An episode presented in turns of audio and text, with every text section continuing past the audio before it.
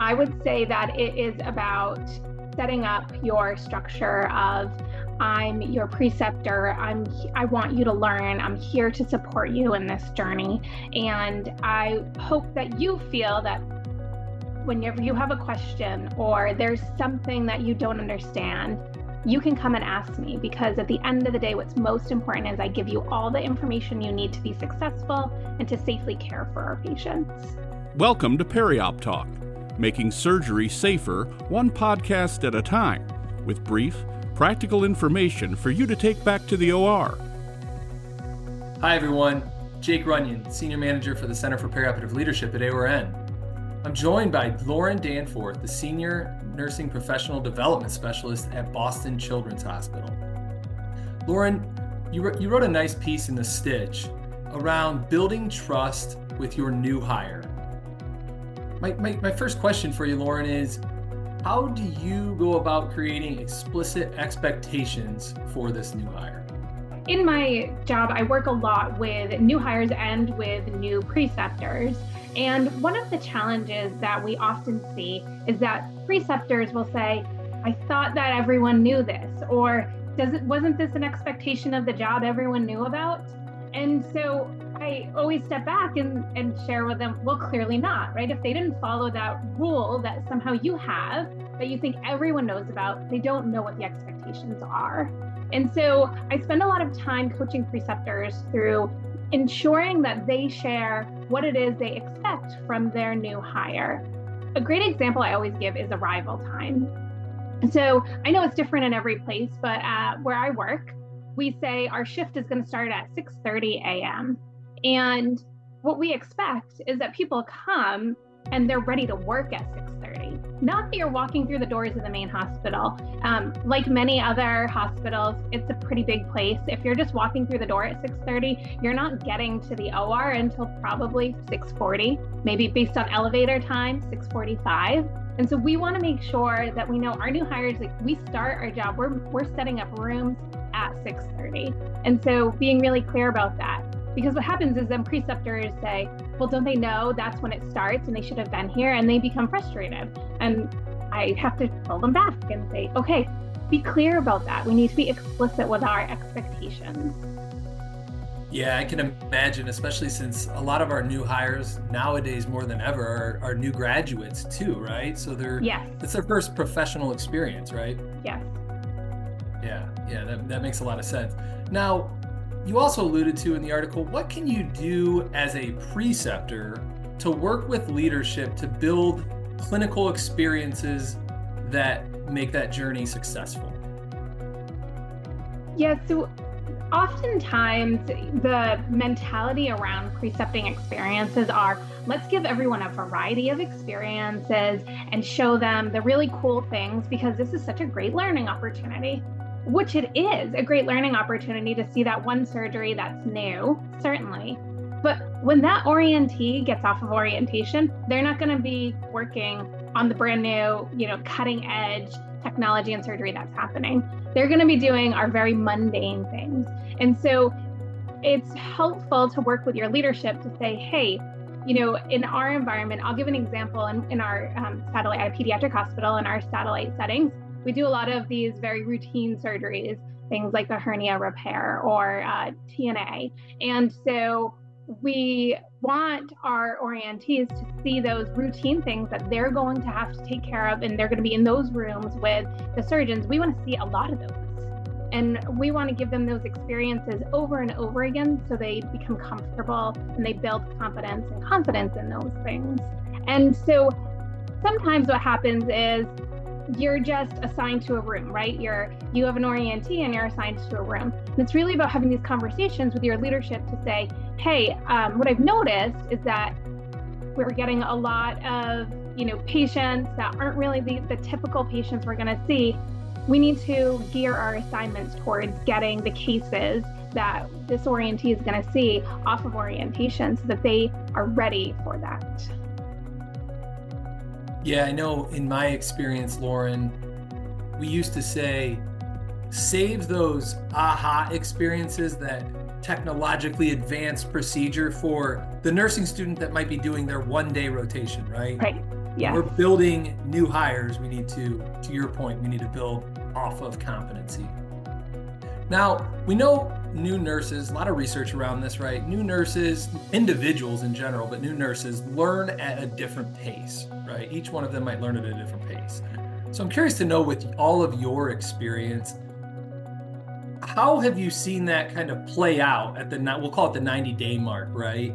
You sure. might have one nurse that sets the bar here and another nurse that's just you know has well intentioned you know ability to try to get better but they're just not quite there yet walk us through what that might look like for you yeah so um I, yeah, I love thinking about this because it happens all the time. We get uh, a nurse who maybe had their practicum experience, and so they're pretty comfortable. Um, maybe they even worked as a surgical tech. We had one of our new grads worked as a surgical tech for 10 years and then went back to nursing school. And so that orientee was at a very different place than our new grad who came in who had been to the OR once as a shadow experience before they uh, interviewed and then accepted the position. And so I always, you know, I coach preceptors through looking at, you know, what are the competencies and then where are they missing that competency? What piece of it is missing? And let's try to really hone in and focus on building whatever that skill is.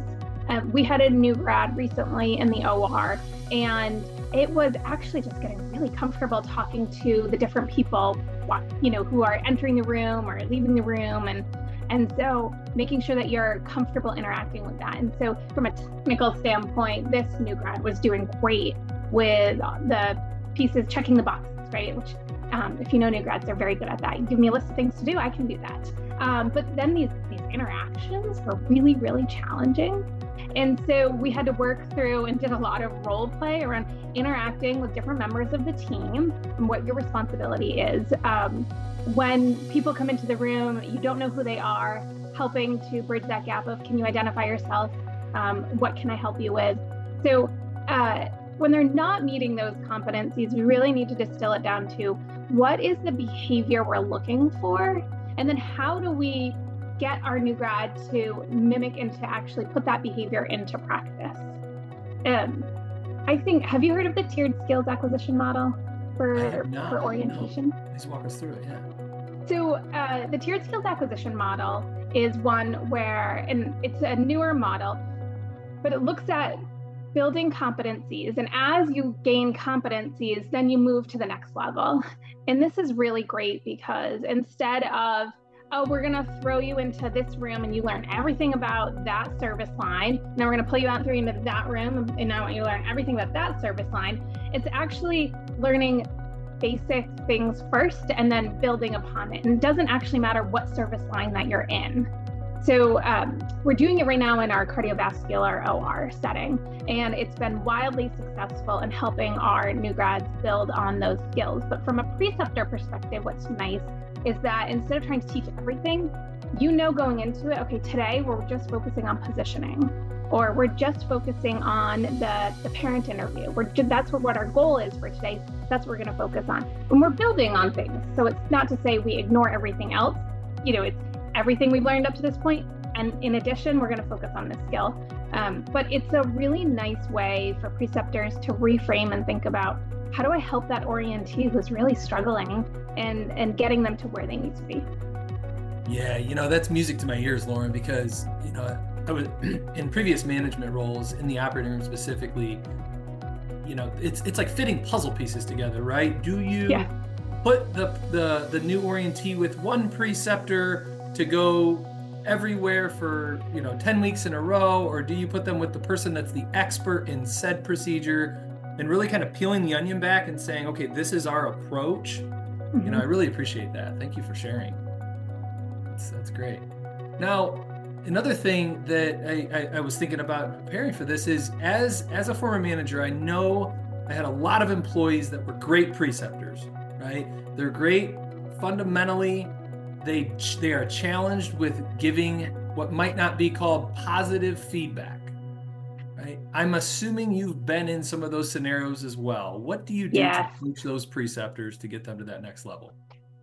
So, uh, feedback is, it, at the at its core, feedback is difficult for everyone at every level. Um, and I'm actually preparing right now to give a talk about feedback to our uh, an interprofessional educational academy that we have through Boston Children's Hospital because we have our interprofessional colleagues, our social workers, physicians, um, our PT, OT, like they all struggle with giving this feedback. So preceptors and nurses are not unique in this, but um, feedback is just really, really challenging because people are so fearful of what's the response going to be. And then, am I ruining this relationship because I give the feedback? And so it, it gets really, really tricky. Um, in our preceptor workshop that we do, and I'm sure this is the same in a lot of um, curriculums for preceptor workshops, we spend a long time talking about feedback and practicing feedback statements to give. Um, at its core, feedback itself, you know, I can tell you this is how you should say the feedback statement, and that could go really well or go really poorly. It's not about, it, part of it is certainly how you structure it. But at the end of the day, what it really is about for a preceptor is saying, hey, I have your best interest in mind, right? I want you to grow professionally. And so I'm sharing these things that I noticed with you in the hopes that you'll be able to take that information and add it on to your practice and build and grow, and that you will be really successful when you're independent because of it. And it's setting up that framework of I'm not doing it to nitpick and I'm not doing it to be critical, but I'm actually doing it because I want you to grow and I want to see you succeed. And ultimately, right, I want our patients to be safe. And um, I think preceptors start really entering the conversation. Part of those expectations that preceptors should set at the beginning are I'm going to give you feedback. That's part of my job and your being your preceptor is giving that feedback. And so being comfortable setting up this is how I typically structure my feedback. You're going to get bits and pieces throughout the day. And at the end of our shift, we're going to take a few minutes to summarize the things that I think are most important. And that's how I typically give my feedback. What, what type, uh, you know, what structure have you received feedback in the past? What helps you when I give feedback? Let's try it out today and see what happens. Um, we could talk. Yeah, we could talk about feedback for hours. I have a lot right? to say about but I think you made a key point. It goes back to the t- literally the title of your Stitch article, which is building trust yeah. with the new the new employee. Right? If you yeah. set that up front, right up, right up, right away, they kind of know it's coming. Correct. Mm-hmm. That's. I mean, they should. Right. That's the expectation setting, and and so they know. You know, this. Oh, this is part of your role. I think, especially for our new graduate nurse population, most of them haven't really been in a position where they've gotten a lot of that feedback and and I don't really love to refer to feedback as positive or negative, but I just say that coaching feedback, which can certainly, you know, evoke feelings, um, which we know, and uh, they really haven't been in that situation because clinical instructors tend to follow whatever rubric they're given, and uh, the rest of the time it's almost as if, oh, hey, you're in school, so whatever you get, you know, it's a learning opportunity. That's really where this is. And so then you get into this professional role, and suddenly someone's saying, Oh, actually, um, you didn't follow the policy there. Oh, we do it this way here. You didn't, like, that's not what happened. And so it, it can feel like a criticism, but really it's just saying, like, I want to make sure you don't make that mistake again. Make you better. Yeah. How, if you were to provide one nugget for our listeners on how to create a psychologically safe environment, what would you say, Lauren? I would say that it is about setting up your structure of I'm your preceptor. I'm I want you to learn. I'm here to support you in this journey. And I hope that you feel that whenever you have a question or there's something that you don't understand, you can come and ask me because at the end of the day, what's most important is I give you all the information you need to be successful and to safely care for our patients.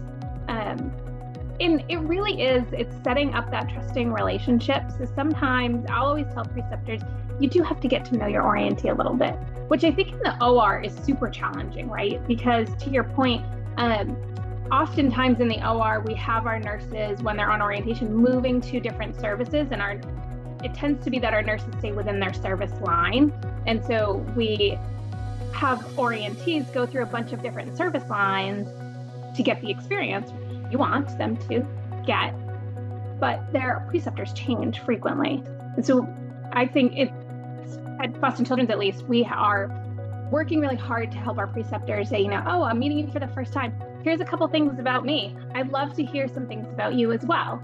Um, and just setting them up to feel safe and comfortable in that environment so that they can ask questions and that they can get all the information they need. Thank you for that, Lauren. Very insightful. You know, it's been awesome having you today. It's a very important topic. We all, preceptor, educator, leader, all need to create a psychologically safe and trusting environment for our new orientees. And you did a fantastic job. Thank you. Enjoyed the episode? Please like, comment, and subscribe. For additional Periop content, look for us on Instagram at AORN and on Facebook and LinkedIn at AORN.